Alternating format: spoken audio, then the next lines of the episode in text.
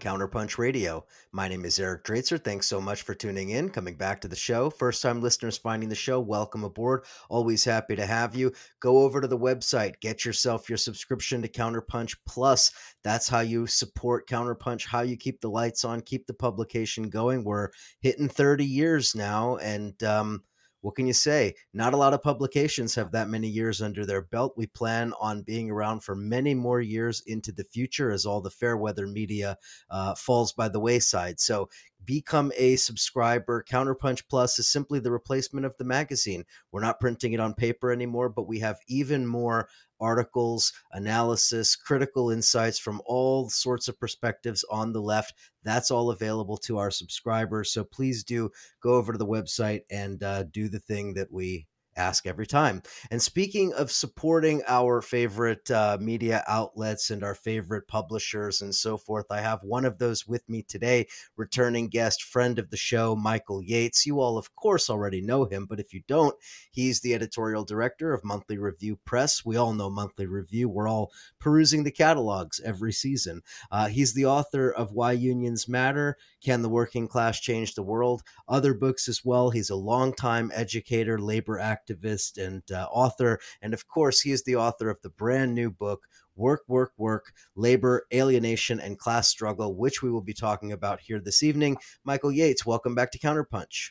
Oh, thanks a lot. I always appreciate Counterpunch. Uh, I, I, don't remember how long ago it was I first got uh, wind of Counterpunch and wrote my first essay for it. And uh, it's a great publication, and I, have always liked everybody that associated with it. Thanks so much for that, Michael. And of course, we uh, say exactly the same about Monthly Review. I can't even tell you how many times Monthly Review has educated me in countless ways. But let's talk about the book. Congratulations on the new one Work, Work, Work Labor, Alienation, and Class Struggle. Really interesting book. Let's talk about, well, there's a lot of different ways we can go with this, but just talk to us a little bit about the book, about how it came together, why it came together, why it seemed so pressing right now. Well, there's been a lot of discussion in the media about work, about workers quitting their jobs, about the effect of the pandemic on work, about the big increase in unemployment, about workers refusing to go back to work, quitting their jobs, and so on. But what struck me, and I've been studying work for about 50 years now, starting out with the work that I did, the work that I saw other people do where I worked, how I helped them organize unions, and what have you uh, one of the things that's always missing is a discussion of the nature of work in this society to get right down to what's really at the root of the work that we do. And speaking of roots, one of the things that I learned when I was working on this book, which is a set of a couple of new essays, but the rest of them are, are uh, updated and re edited uh, essays that I have had published in the past. So there's, in a way, new essays too.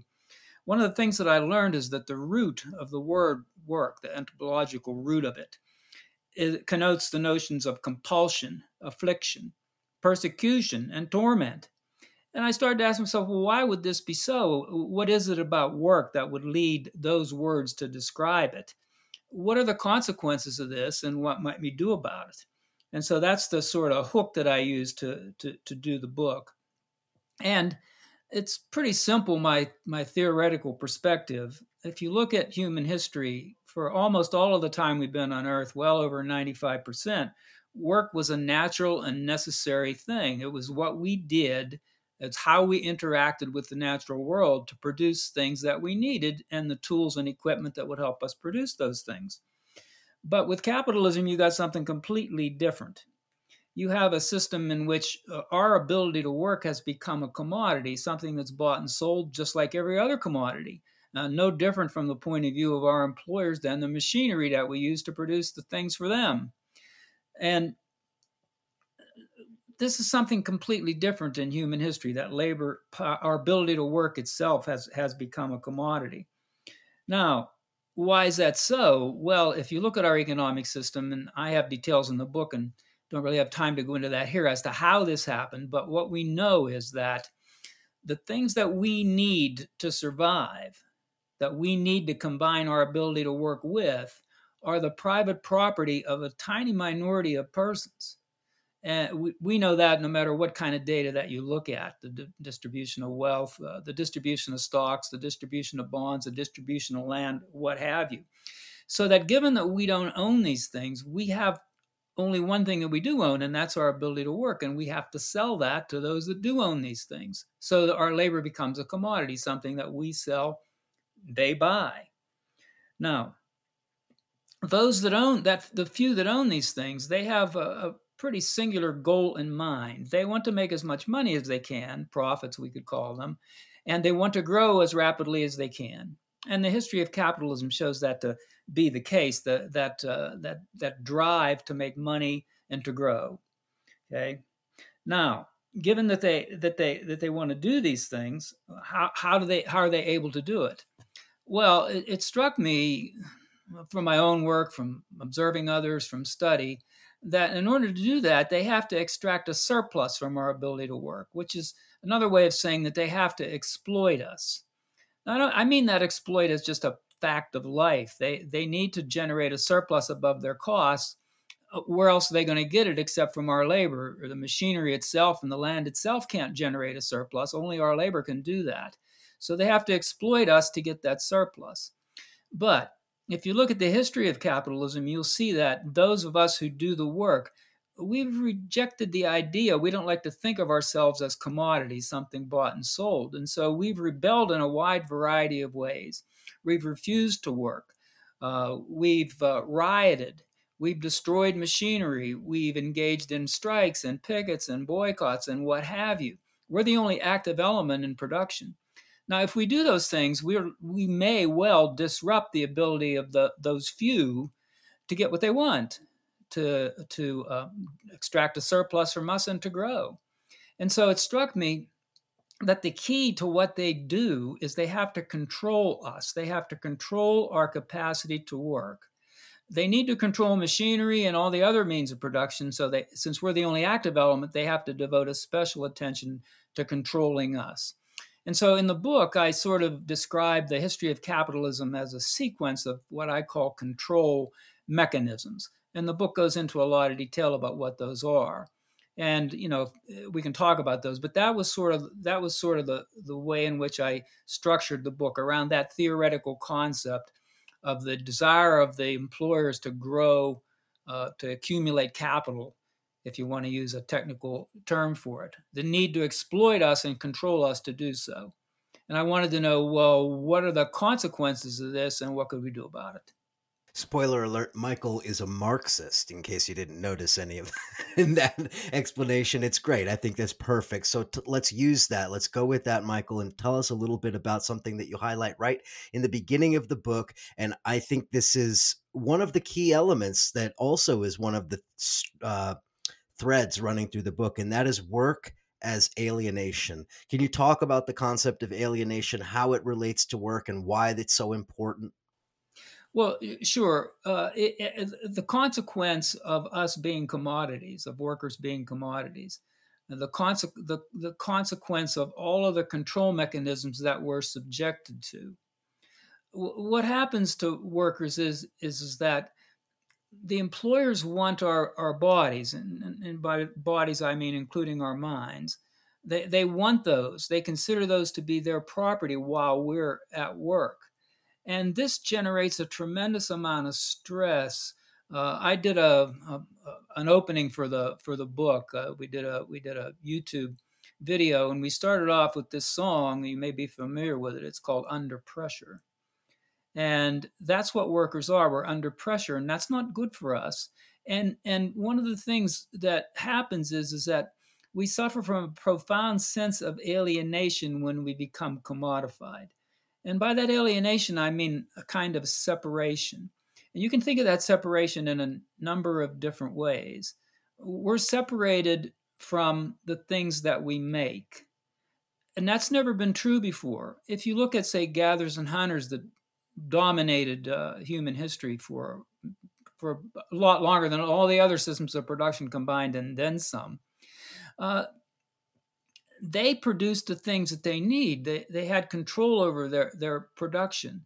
Their, their labor wasn't divided up like ours is. They didn't suffer from that kind of alienation from the things that they made, but we do. We produce things that may or may not be useful in any normal sense of the word useful but they don't belong to us, they belong to somebody else. So they're alienated from us. So we're alienated from the things that we make. Ask yourself, do we know who made the things that we wear, for example? Do I know who made the shirt that I'm wearing? Well, I could probably guess. Uh, if, if I know where it's made, I can probably guess the conditions under which it's made, but I don't know the people that made it. And they don't know the things that I made. So that's one kind of alienation, separation from the things that we make. We're separated from those with whom we work, even because in the kind of society in which we live, workers are in competition with one another. Historically, there's always a surplus of labor in the market. There, there are never enough jobs, much less good jobs, to go around. So we're in competition with others. Uh, it's like a ladder where, where you might find the need to step on the fingers of the people below you and to grasp onto the legs of the people above. We're separated from one another as we work. They might be seen as competitors with us. Uh, third, we're alienated within ourselves, really. We have our work life and we have other life. You know that old saying before work was 24 7, seven days a week, we'd say, Thank God it's Friday. Well, why would we say that? Well, because the weekends we were free, we were more human. In the workplace, we're not. So our own psyches are separated. We're alienated within ourselves. And finally, we're, edu- we're alienated, separated from the natural world. Uh, the natural world is commodified just like everything else is. And even if you think about the things that we do as part of non necessary consumption, let's say, if we travel, if we go on vacations, we use up the land. We think of it as something to be used for our immediate gratification, but we don't think of it as an entity that needs that, that needs that needs to be taken care of along with us. So we're alienated from the things we make, we're alienated from our fellow workers, we're alienated within ourselves, and we're alienated from the natural world. That's not good. It's not a healthy thing. So that's what I'm sort of what I mean by the concept of alienation. Absolutely. And another distinction I thought that was really interesting in the book, and you highlighted, I think, several times, is the difference between work and producing right? And you mentioned it kind of already michael when you were pointing out the fact that you know the very concept of work the word itself implies compulsion right? And so there's a difference between working because you have to and working to produce because you say want to or feel a desire to provide for your community or whatever it might be. So can you talk about that distinction and why it was important for you to make in the book well, I, I, thought I thought to myself, as human beings, we have to produce. We don't have any. We don't have any choice in the matter. Uh, we can't live unless we produce. We can't live unless we produce food, clothing, and shelter. The things that we need as a bare minimum just just to survive. So that that's what I mean by by producing. That's a that's a normal and natural thing for us to do. And you could imagine a society uh, as in previous societies where that would be a normal part of life. It would be something you you might uh, conceivably get enjoyment out of. Uh, and even if you didn't get complete enjoyment out of it, at least you knew that you were producing things for yourself and those around you. Uh, I, I, once saw a, a, a film of these uh, gatherers and hunters in the Amazon, and the, I, th- I, think the the men were going out on on a hunt, and everybody in the community had their arms around one another before they went out in, in, onto the hunt. And I thought to myself, wasn't that a nice thing? Uh, they seemed to be uh, they seem to be uh, engaging in an act of camaraderie and, and togetherness before they went on the hunt. And interestingly enough, when gatherers and hunters go on the hunt, if you're a good hunter, you get nothing special. In fact, gatherers and hunters typically have ways to demean you if you try to act above your station, so to speak. If you try to, th- if you think that you should have more than somebody else, they will say, Look at that puny animal you hunted. You're not a good hunter.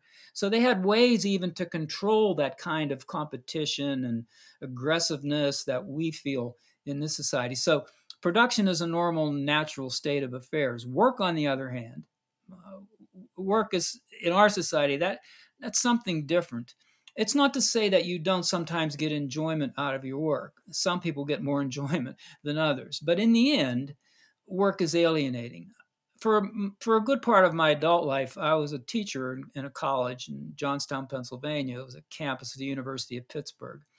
And for a while, I really liked it because as, as jobs go, it was a good one. I mean, everybody in my family were, were um, well, my father was a factory worker. He worked in a glass factory for 44 years, and my uncle was a coal miner and a construction worker, and my other uncles were truck drivers, and my aunts were secretaries, and my mother was a homemaker, but she'd once unloaded dynamite in front of a coal mine with her with her uh, mother and her brother because miners had to buy their own dynamite in those days.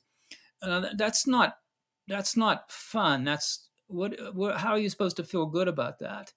And if you look at the world as a whole, I have a lot of examples even from the United States, but if you look at the world as a whole, there's 860 some million farm workers in the world. Now, do you think they're really enjoying their work? Farm workers. I work for the United Farm Workers Union. I have a whole chapter on that in the book. I can assure you that uh, that farm work is not pleasant work. Now, the United Farm Workers Union did a lot for the workers. Unfortunately, it didn't last very long, so that at least they could get pretty good pay uh, and at least they'd have some benefits. But the work itself is difficult, hard. It's not. Uh, it's not particular. It's not particularly fun. It's different than being, say, a farmer working with a family producing food. That might be hard work, but at least you at least you know where the benefits are going. They're going to you and your household. Uh, the farm workers, uh, the benefits are going to the growers. So there's a difference between production, which is normal and natural, and hopefully someday it'll be again, and work because work in a capitalist society is not fun and certainly for i have a chapter which i always liked. In fact it's called work is hell and you know that the first the first version of that was published in counterpunch long long time ago. I've rewritten it several times since and i rewrote it again for this book but that's where it first appeared. And it's called work is hell and i meant that literally for most of the people in the world work is hell. So there's a difference between working and production put it that way Exactly. And just to build on that point further, you know, you you talk and you actually provide some examples in the book from your own experiences, jobs you had going back to being a paper boy all the way through as you mentioned being a teacher. And I guess what I'm getting at is that a, a, lot of this book deals with kind of dispelling myths about work, as we mentioned, you know, already kind of work as something uh, that is I don't know, glorify something to be glorified, right? And you kind of go at pains throughout this book to say, no, it's not something that we should necessarily glorify. It's hell, as you already mentioned. So, can you talk about some other examples from the book where you really do try to address this idea of the myth of the workplace?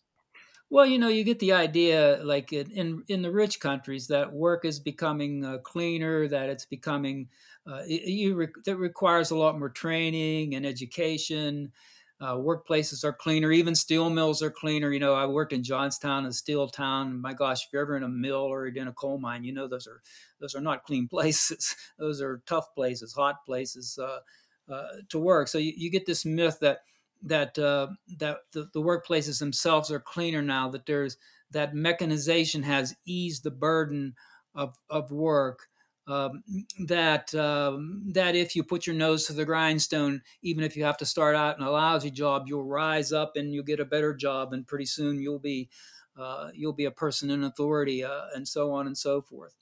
Uh, everything's tech jobs, or or um, uh, they're, they're, it's all it's all mind work now. Uh, but but I don't think that's true.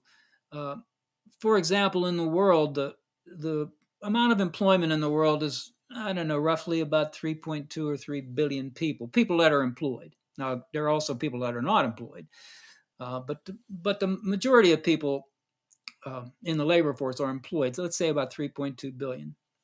Now, about one and a half billion of those. Uh, now, some of those are not paid. They're the family member. They're family members, often children.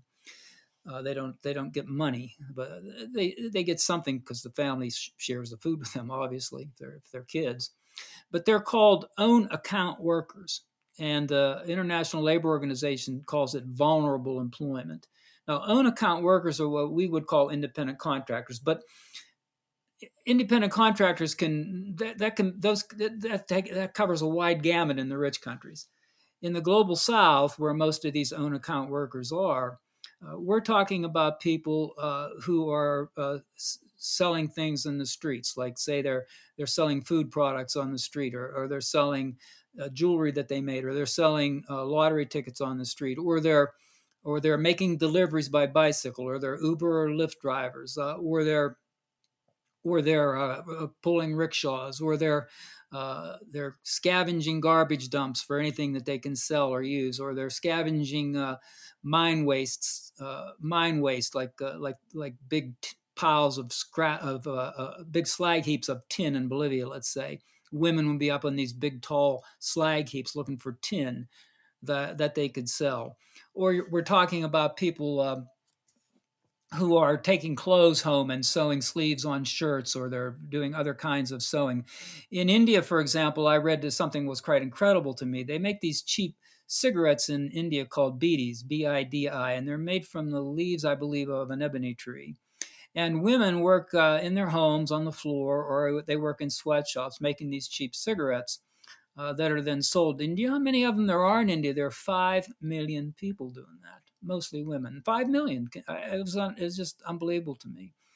So if you go into any town like in the United States, like uh, like I'm in Boulder, Colorado. I lived in lots of different places, Portland, Oregon, and if you walk the streets and you see somebody doing yard work, uh, you can bet that there'll be an independent contractor. Typically in the West, a brown skinned person, this, this person whose native language is either a, a native language in Mexico, uh, an Indian language, or or Spanish.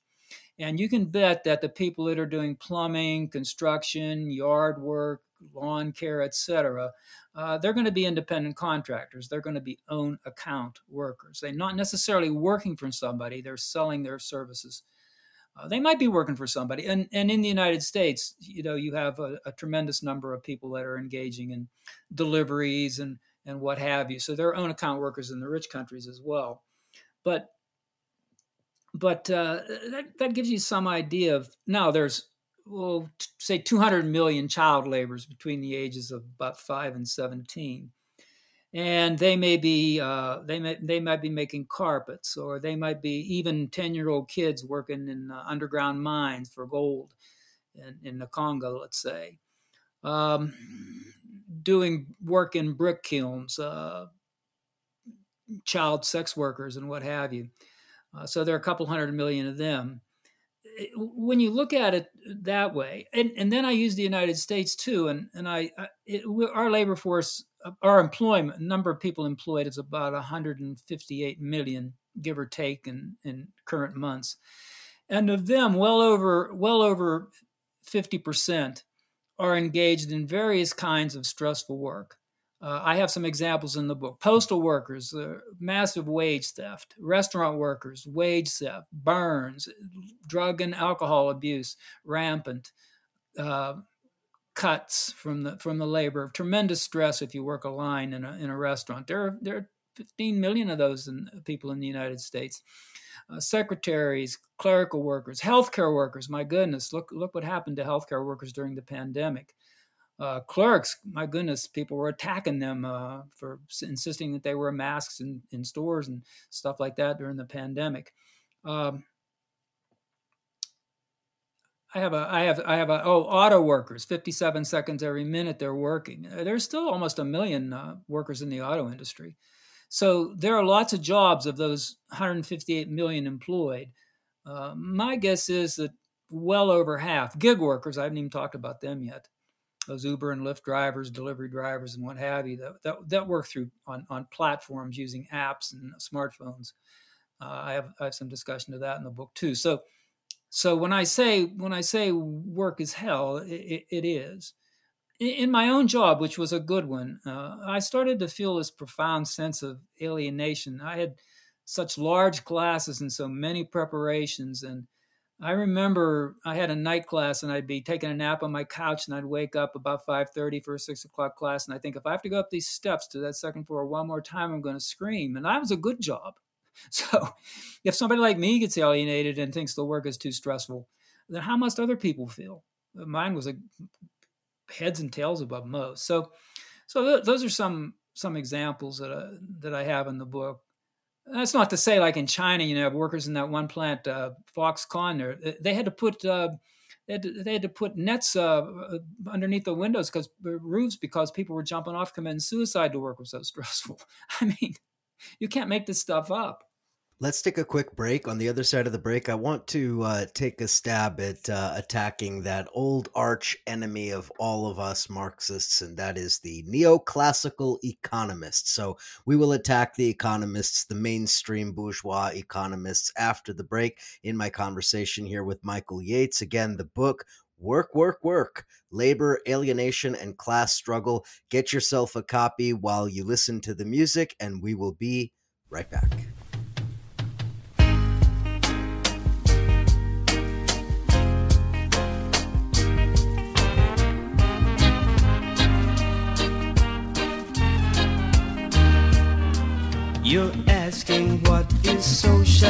And what it really means.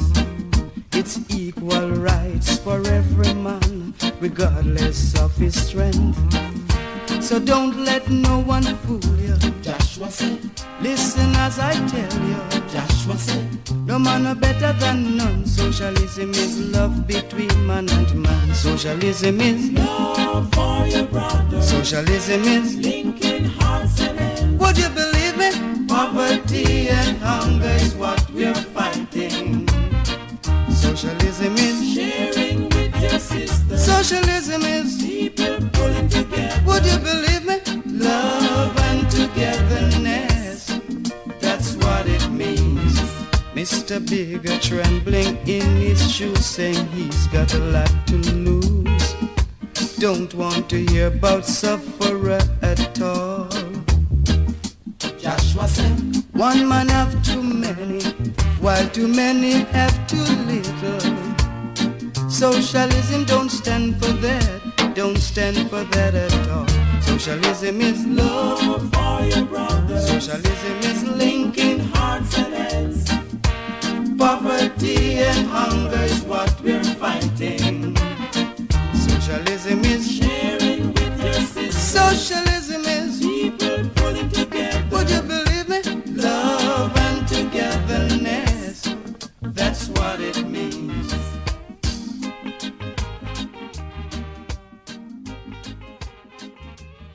And we are back chatting with Michael Yates. Again, the book, Work, Work, Work Labor, Alienation, and Class Struggle. Get it wherever you get your books, preferably not on that one large online retailer that we all know and shall remain nameless. So, Michael Yates, let's talk a little bit about those dastardly mainstream economists. I remember uh, sitting in my 12th grade uh, high school econ- economics class and learning about the profit maximization point and supply and demand curves and all of this other stuff. And this is what eco- economics is, isn't it? So here's the question, and maybe you can go with this in whatever direction you would like why is it, Michael? Why is it that so many mainstream economists and mainstream economics in general has just so little to say about work and about labor? Yeah, there's a cartoon I saw once where this economist is on the couch of a psychiatrist and he starts droning on and on about that sort of thing. And the psychiatrist jumps off his jumps out jumped out of his chair and says, Let me get the hell out of here. I can't stand this anymore. And when I was uh, when I started to teach, uh, I was droning on and on about all this stuff, you know. Uh, so, as far as labor goes, and every other commodity, the mainstream economists builds their model around the concepts of supply and demand. And underneath supply and demand are individual actions, uh, which the economist defines as maximizing actions. Now, part of this whole business of seeing the society is made up of maximizing independent individuals was partly a reaction to to uh, to to more radical analyses of capitalism, where you start where you looked at society in terms of of groups of people, like uh, the early some of the early classical economists. Well, they thought the landlords were a drag on the society, but they they thought about a class of landlords and then a class of capitalists and a class of workers. I mean, they weren't so stupid as neoclassical economists who abstract away from all of that and think of society as, as, as nothing but the sum of the individual actions, maximizing actions that take place. And so if you looked at, at uh, work, for example, they don't think about work at all, really. They think about the supply and demand of the workers. So we supply our labor, and the assumption that the neoclassical economist makes is that when we supply our labor, we make a maximizing decision where we're trying to maximize our well being, our satisfaction, if you want to say, our utility, as economists say. And some of us will have uh, strong leisure preferences, and so we won't work that much. And some of us will have weaker leisure preferences, and we'll be more willing to supply our labor. Uh, on the other hand, the employer seeks to maximize profit, and so the employer is going to hire us based upon how productive we are. If if we add more to the employer's revenue by our labor than the cost, well, then we have to be hired or we have to be paid a higher wage, one of the two. But how do we become more productive? Well, a neoclassical economist says that's really on us. We become more productive by getting uh, more schooling, for example, or by getting more training, for example. Now it's sort of a circular argument because you, the way they the way they discover that is by is by pointing out that well, of course, incomes are tied to education. The more education you have, typically you make more money. So that must mean you're more productive. There's no direct evidence that you're more productive if you have more schooling. I used to tell my students that what makes them productive maybe is they were willing to sit in uncomfortable chairs for four years. That's what made them productive. They send a signal to the employer that they'll put up with anything, so the employer might hire them, but it's not because they're more productive. Most jobs don't require all that much education to begin with. Uh, same thing with, with with training. How productive you are hinges upon the, the the materials that you work with. It depends upon the collective actions of all the workers put together. It has nothing to do with our individual maximizing actions. So it seemed to me, as I started to teach, that that, that just couldn't be true. Uh, there had to be a lot more to it. And once once you get to work, once you get to the workplace, the economist sort of says, "Well, that workplace is like this black box. We don't have anything to do with that." And I thought, "Well, how can that be?" You know, my my paternal grandfather, even though he left school in the eighth grade, he, he taught himself to be a, a, what we call today an industrial engineer. And he was a time study engineer. And he once time studied his own son, my father. And he was there with us. Now, today they don't need stopwatches, they have many more uh, unobtrusive ways to monitor you and keep track of what you're doing. But he had his stopwatch out there and he timed the workers and timed their motions, and then they'd re engineer the motions and direct you to do the work more, quote, efficiently. Now, if it was just a matter of everybody maximizing, once the employer hired you, why would he need my grandfather? Why would you need my grandfather to make sure you worked hard? See, once you get in the workplace, there's no guarantee whatever that you'll do the work or that you'll work hard or that you'll work up to standard. Uh, you have to be controlled for that to happen. So, the most important thing, what goes on inside the workplace, the economist abstracts away from. All he's interested, all the economists, I say he because most of them were men. Now there's more women that are economists. Uh, you sell your labor because you want to maximize your utility, your sense of well being. Okay, you compare the wage against your leisure preferences and you decide whether to work and how many hours to work and so on. The employer, on the other hand, is trying to maximize profit and make a decision to hire you according to if your productivity outweighs your costs. Okay, how much you add to the revenue compared to how much you add to the cost, and that's all there is to it. And then the economist says, well, what goes on inside the workplace? That's for the psychiatrist, that's for the psychologists and the sociologists. They can examine that. We don't have anything to do with that. And that just seemed like nonsense to me. And, you know, I taught workers for about 35 years. I started teaching workers directly in Johnstown, Pennsylvania in 1980. And I quit about 2015. I had a class at the labor studies program in the University of Massachusetts, where I worked for a long, for a good many years. Uh, once a year, I do class there, and um, every time I taught workers, if I taught them this neoclassical theory, this business about productivity and hiring according to productivity and leisure preferences and so on, they'd all start to laugh. It sounds. It, it sounded. I was. I was embarrassed to teach it because it when you do it in, with a group of people that are actually out there working, they know it's so ridiculous that they can't imagine that anybody would believe it. Unfortunately, that's what's that's what's taught, uh, and and you can see how what the economists are teaching, and not only that, but it gets worse because they say that if everybody maximizes successfully, the society will be as well off as possible. You can't get a better society than that. Uh, no one can gain unless somebody else loses. Okay. So it's like an optimum position. Well, if you look at the world around us, that just sounds preposterous on its face. So they create this imaginary world and then act as if the real world is like that. And anything that would be good in the imaginary world, they assume is good in the real world. And so in every case, they're they've been proven to be wrong. For example, they say if you raise the minimum wage, that's going to increase the cost for hiring the worker. And unless the workers become more productive, you're going to have to lay them off. So uh, increasing the minimum wage, other things equal, the famous phrase of the economist, means that they have that there's going to be unemployment. Uh, there's going to be cuts in employment, and there's not going to be as many people hired, new people hired. Studies show that that's not true. That raising the minimum wage has no no effect, or sometimes a positive effect on employment. So, every in every case that you look at the world, you see that the predictions that the neoclassical economists make are, are not true. They don't hold. And that means that leads most economists to sort of conclude that well they don't really have to test their theories. It's self-evident. You make the assumptions and you generate the conclusions and isn't that self-evident? You don't really have to test. So you know there's a nobel award in the in the science of economics but economics is no more no no more a science than uh, astrology.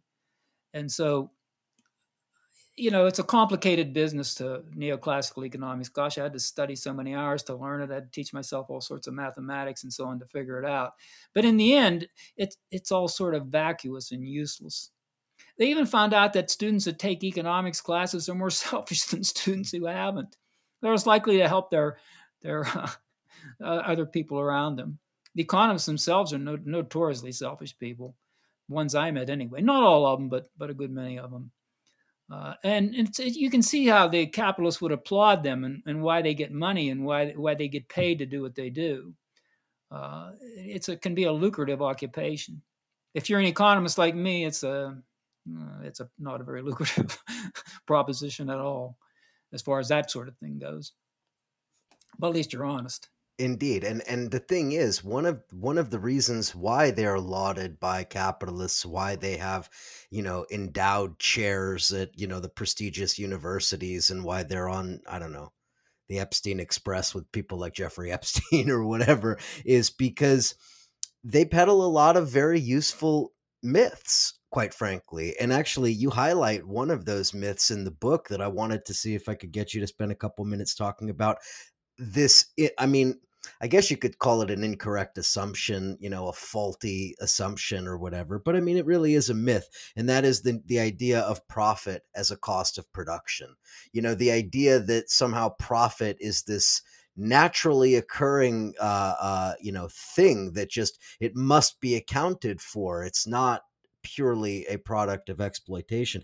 Can you talk about this idea of profit as a cost of production and why it's this this myth just is peddled over and over again? I mean, I guess uh, I guess I'm not really asking why. It's evident why, but can you just talk about this as well, a, as the myth? Well, yeah, sure. Uh, I can try to make it as as, as simple uh, as simple as I can. Uh, profit is like a reward to the risk taking of the capitalist, or the fact that the capitalist was sacrificed by saving in the past and deserves the profit that are made. And I used to give my students an example. I said, at the time that I was teaching, then uh, Bill Gates was the richest person in the world, and he had about a hundred billion dollars. And I asked my students, I said, suppose that Mr. Gates has a hundred, suppose he had a hundred billion dollars of wealth, and on that wealth he made a five percent rate of return. That's five billion dollars a year. Now, I said, suppose that Mr. Gates went into a coma. What would happen? Wouldn't he still still get that five billion every year? And the students would all say, yeah. And I'd say, but what was his productivity? Wasn't it zero? Uh, what risk was he taking? Isn't the answer none? Uh, he's not saving anymore, so he's not getting any return to that. And besides that, he's in a coma. So I mean, you can see right away there that profit is not a cost, it's a surplus. It's something that has to be extracted from others. But of course, uh, th- then you could sort of ask, uh, well, uh, how about the beginning of the of the system? Um, what's going on there? And some economists would say that, well, uh, humans were just waiting for capitalism to arise so that this profit could be made. Uh, you point out that, well, the land was stolen, as Marx has in his famous uh, section on the original accumulation of capital at the end of Capital Volume 1. He says capitalism comes into the world dripping in blood. And boy, that's the truth. Slavery, what have you. So the idea that profits are costs is, is absurd on its face. And that's sort of a, a pretty good example, I think, as to, uh, uh, to, to, to, to dispute that.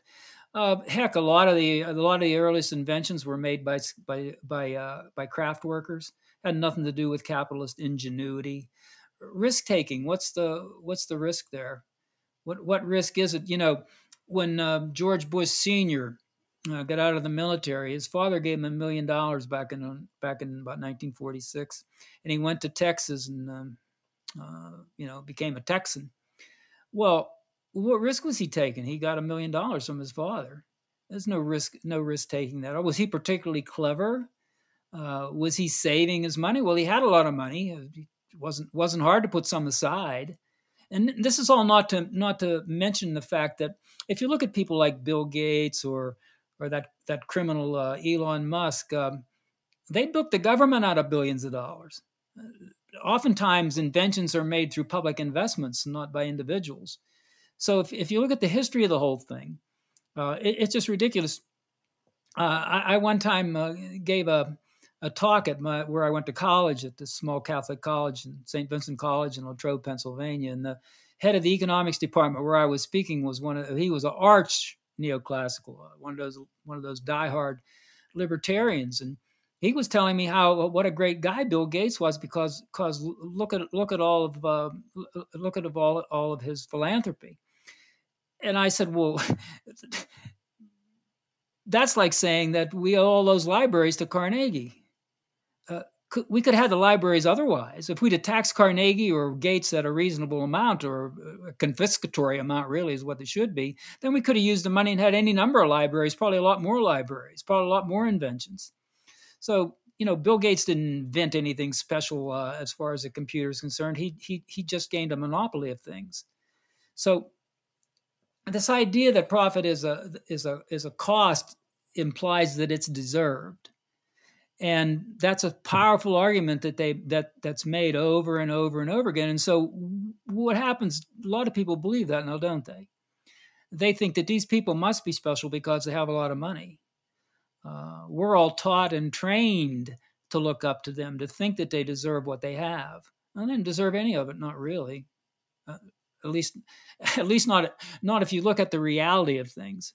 Behind every fortune is a great fortune there's a great crime. I, a writer said that i don't remember who now but uh, it, that's the truth of the matter. If you look at the history and of course economists you know they don't teach his, they don't teach economic history anymore in graduate schools. Uh, and there's a good reason for that. If you look at the history of capitalism it's an ugly ugly history, one of one of taking, not earning. Uh, when you said it, you also sent a chill down my spine because I was also blanking on who said uh, "behind every great fortune there's a." Is that Balzac? I think maybe it was. It might have been. It was one of those. It was a French novelist that said that. I think. I'm not or sure. Zola. I'll have, to I, that, I, have to look that up. I wish I could have. well, I, I will ask off, another question. Off, I said it off the top of my head, so no. I'm going to ask another question. Mute, and I will definitely Google it. So we will have an answer after this next question. So, Michael, in the in the time that we have remaining, I want to. Well, again, I want to commend you on the book because I I really think that. um some of the anecdotes and and and uh, concrete sort of stories that you find throughout, sort of sprinkled throughout this book, illustrating larger points, really do I think crystallize some of the key issues that we need to be thinking about in the context of work in the 21st century. And maybe there is no greater issue affecting and maybe transforming the very nature of the work that hundreds of millions, billions of people do around the world. No issue affecting it greater than climate change. So I want to give you a, a moment to talk a little bit about climate change and just environmental issues generally, and specifically how they relate to work, the kind of work being done all over the world every minute of every day, and why it's important to think about how these things are changing work now and in the future. Yeah. Okay. Let me just preface that by saying that in the book, there's a lot of discussion about what needs to be done. And of course, what has to be done is the control that capital has has to be confronted directly. And I have a lot of examples in the book of how that might be done. But you mentioned environmental. Well, well first off, a lot of the work that we do is environmentally dis- destructive. Uh, we we just we just know that from the kind of work that's done. Uh, if you think about, for example, uh, all the military spending they're having, all military production, well, that's incredible. Besides destroying human life, uh, that's one kind of environmental destruction right off the bat, since we're part of the environment. But military spending is incredibly destructive of the environment agriculture is incredibly destructive of the environment, and there are ten, hundreds of millions of people that are engaged in agricultural work. So you can see right away that two things that would have to change is there has to be like a as much of an abolition of the military as possible, and agriculture has has to be revolutionized. That is, we have to product, produce things on a much smaller scale, much more locally where possible, and in an environmentally sound way. As many peasants in the world, there are a couple billion peasants, by the way, uh, not direct wage laborers, and they know how to produce things in an ecologically sound way, and that has to be that has to be encouraged. So first off, much of the work that we do is environmentally destructive to begin with. Of course, in extractive industries and mining and wasting water and so on. So so right off the bat, work has to be changed in terms of the kind of things that we produce. Okay. So, but second, I just saw an interesting article, and I've been thinking about this too. Uh, that uh, that that great e- ecological thinker Andreas Malm has some discussion of this, and um, it's about global warming. As as temperatures rise, the question arises: How are people going to work at all? Because it's so hot that you're not going to be able to do work. I, I was just reading about a year or so ago about laborers in Phoenix that's in the United States, of course. And the temperature is going 110, 115 degrees. It's very difficult to work under such circumstances. So global global warming and environmental destruction not only done not only not, only harmed by the work that we do, but in addition, once the temperatures rise, they make the kind of work that we do even less viable to do. So it's it's like a real contradiction, which I don't see as soluble within the system. But in the article was in the New York Times just yesterday, I think, or the day before, and they were using an example of um, of the town of Basra in Iraq. Basra used to be called the uh, the Venice of the Middle East, I think, uh, because it was a place where there were all these canals and reeds and tr- palm trees and uh, and flowers and so on and that started as that started to be destroyed uh, as a result of the commodification of of nature. Uh, the place got got more and more desolate and hotter. And now, uh, in the daytime, it's not uncommon for the feel-like temperature to be over 125 degrees. So that if you're going to get any work done at all, you have to start working at two, three in the morning, and then you have to be off work by by um, by eight, nine o'clock. Uh, they compared that to uh, Kuwait City, which is only 80 miles away. It's a much richer city for Kuwaitis. And there, uh, people live in the indoors all the time, uh, keeping their houses cool with air conditioning. Well, of course, that's environmentally destructive too. And of course, who does the dirty work are immigrant work, migrant workers uh, coming from other countries. They do the dirty work in the heat. So, not only is the work we do environmentally destructive, but the environmental destruction then works back in a feedback loop, sort of, uh, as temperatures rise to make work less and less viable or possible to do. And this would seem to be a conundrum uh, which is so destructive that that it, it, it just has to be changed or we're just not going to survive. So work is an environmental issue. And working people have to be aware of that and they have to start making demands that they don't do certain kinds of work or that work be reorganized in a more radical way so that it's not so environmentally destructive. And working people have to get behind uh, environmental movements to uh, to do the best we can to ameliorate the effects of uh, of, uh, of global warming. And then, of course, if you think about who who's hurt the most from this environmental destruction, what's going to happen in the future is there's going to be tens of millions, there already are, uh, environmental refugees. Uh, there are people that can't live anymore, like in Bangladesh. I mean, the country's going to be underwater pretty soon. It's already subjected to big floods and so on. So they're going to have to move to other places. People are going to have to move up to more temperate zones or or, or, or colder climate. So there's going to be all kinds of refugees. Now, as there are more and more refugees, you can imagine. Look at what's happening in the United States with with respect to to, to immigration. It's going to lead to a lot of hatred, a lot more a lot more persecution, a lot more warfare it, it's a, it's a working class issue for sure because the people that are worst affected by it are working people. Look where uh, look who look who, who who's harmed harmed the most by uh, by by power plants, by waste disposal, etc. It's always people that live in the poorest places. It's always the people of color to, to a large extent in, in the United States and in, in many other countries besides. And the people in the global south who've contributed the least to global warming are going to suffer the most. So I, I don't know. It seems to me that that the radical, the more radical your position is, the more realistic it is. It's utopian to imagine that we can keep on going the way we're going, and somehow there'll be a Deus ex machina. You know these um, these carbon removal machine machinery. That none, none of that's going to work. Technology is not going to get us out of this. There's no fix for it. Uh, the more radical your position, uh, this is something I think probably counterpunch. I'm sure Jeffrey would agree with this. The more radical position, the more the more realistic it is. Really, uh, the more you think you, we can keep on going the way we're going, and that somehow we'll work a way out of this. That's utopian now. That's utopian for sure. Probably always was, but it's even more so now. So that's a good. It's, a, it's sort of a good way to you know come towards the uh, you know the end of our discussion here to talk about the environment as a as a work issue because it really and truly is. And it took me a long time to figure that out too. You know, uh, it was some of the people at Monthly Review, like the editor John Foster and so on. They helped educate me about a lot of this stuff, and I really do appreciate it. Yeah, I would, I would, I would uh, second that. Uh, Foster, among others, is is certainly important for me as well as, of course, Jeff Jeff St. Clair and others associated oh, yeah, with well, Counterpunch. Sure Oh, absolutely. Um, the punch people are Jeff, he, Jeffrey's really good. I learn a lot from him just in his uh, weekly summaries that he does every Friday. Yeah, and I've been I've been, I've been reading. I always make sure I read those, you know, because there's always something about the environment in there, uh, oh, besides oh, yeah. police brutality and so on and so forth. Yeah, and anytime and anytime Jeff can uh, uh, pretend that a, a, wolf is eating a, a, hunter, we all love it here at Counterpunch.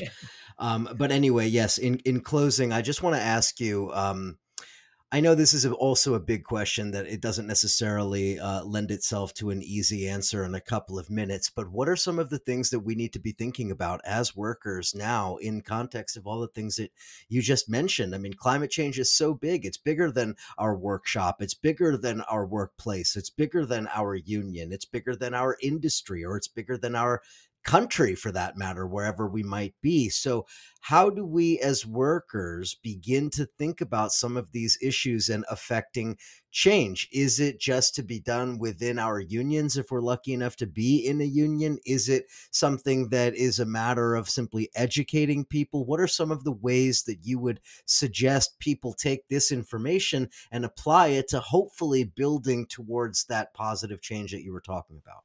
Well, I think it's a multi multi pronged strategy, and I, I, I, always like to think that whatever organization it is, whether it be a, a union, a political party, a worker center, uh, an environmental group, uh, whatever it is, uh, first of all, the, every entity has to have a set of principles, and I think this principles should be built upon an ideology or a way of thinking in terms of rights and equality. And once you do that then a lot of other things follow. If you're talking about equality, then issues of patriarchy and racism and environmental destruction, imperialism, they they come right to right front and center once you have that set of principles that's focused on rights and equality. Second, I think whatever entity it is, there has to be a strong education component, and it has to be a kind of radical education. Like if it's labor education, you can't just talk about like how to resolve grievances or what have you. You have to talk about the nature of the economic system. You have to talk about the society's culture, about its politics, about its history. Working people have to know these things. I always thought that working people would like to know these things a lot, um, but they never have the opportunity to do so. And then within any kind of organizations, we have to work out strategies that attack that attack em- employer control and of course, employer control is embedded in a whole system of control. If you think about it, schools are mechanisms of control, the law is a mechanism of control, the police are mechanisms of control, the government itself is a mechanism of control. So our, this, the, the economic and the work system fits into a larger system which hinges upon control. So it all has to be attacked in whatever ways that we can attack them. So in our in our labor unions, we can we can we, we can start by say you have to have a right to strike. You you have to have limited management rights clauses. You have to have workers participating in the in the work. You have to have you have to have special people like shop stewards and, and representatives who who know about these control mechanisms who know something about the society. Every union has to have a, a, a an education component broadly speaking. There has to be inter inter union and intra union solidarity there have to be more worker centers where where where workers in a particular entity can can meet and discuss all kind of things, including the environment and, and larger larger issues.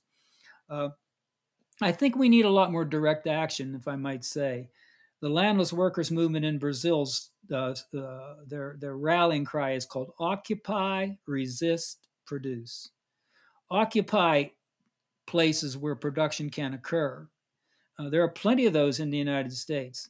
Uh, any any entity that has any funds, like there are some unions that are loaded with cash. You know why unions have unions have uh, have uh, have started banks, hospitals, housing developments, etc. There's no reason why they can't do those those kinds of uh, of things. Uh, there, there's no reason why we can't. Why we should applaud those Sikh farmers in India who who who uh, who, who, who revolted outside of uh, Delhi for an entire year to to get rid of some really hostile laws that the Modi government had uh, had wanted to enact that would, would, limit their ability to farm as they wanted to farm. That's the kind of direct action where you know you you, you take over spaces. Uh, we're going to have to we're going to have to find ways to, to to get a hold of land so that food can be produced because that's really critical i think to produce food in an ecologically sound way so that people can be fed good food. I think that's really important. And you could say the same for housing and what have you. Uh, legally, we have to. You know, I'm not big on voting for Democrats and so on as a way to change things. Uh, I, I, sometimes voting is important, but you, you, need more radical, more radical politics. You need more direct action. Those communes in Venezuela, for example, where they start to engage in production directly, I think are important. You have a couple of those things like Cooperation Jackson and Jackson, Mississippi in the United States. Uh, there, there, there are lots of possibilities of, of, of creating new kinds of organizations, radicalizing existing organizations, and engaging in various kinds of direct actions. I think those are. I have a lot of examples in the book. You know, I have time to discuss them in a short space of time, but I have a lot of examples in, of the book of concretely what some of those things might be. And time is short. Let's be honest. The, the, the environmental crisis means that time is really short. And unless we engage in radical actions of one kind and another, uh, humanity is is in a is going to be in a bad way. Uh, I'm old and I won't be here to see that, but my children and grandchildren and so on and so forth down the line are going to be in a bad way unless we make some radical changes. Absolutely correct. I couldn't agree more. I think about that all the time every time I look at my kids and remember that they will probably be alive in the year 2100 and this will be a very different place at that point. So, uh, with all of that said, Michael Yates, uh, the the book "Work, Work, Work." labor, alienation, and class struggle. Absolutely got to get yourself a copy of that. The holidays are upon us. It's a great, great opportunity to give an important book as a gift. Uh, he is the editorial director of Monthly Review Press. Uh, the book, again, is a real a must read. Michael, thank you so much for coming to Counterpunch and chatting with us. Oh, thanks, thanks, thanks, and uh, I, uh, I, I appreciate your interview. It was really good, excellent. Thanks a lot for it. Thank you, Michael. And listeners, thank you as always for all of the support. Um, happy holidays, and we will talk to you again next time.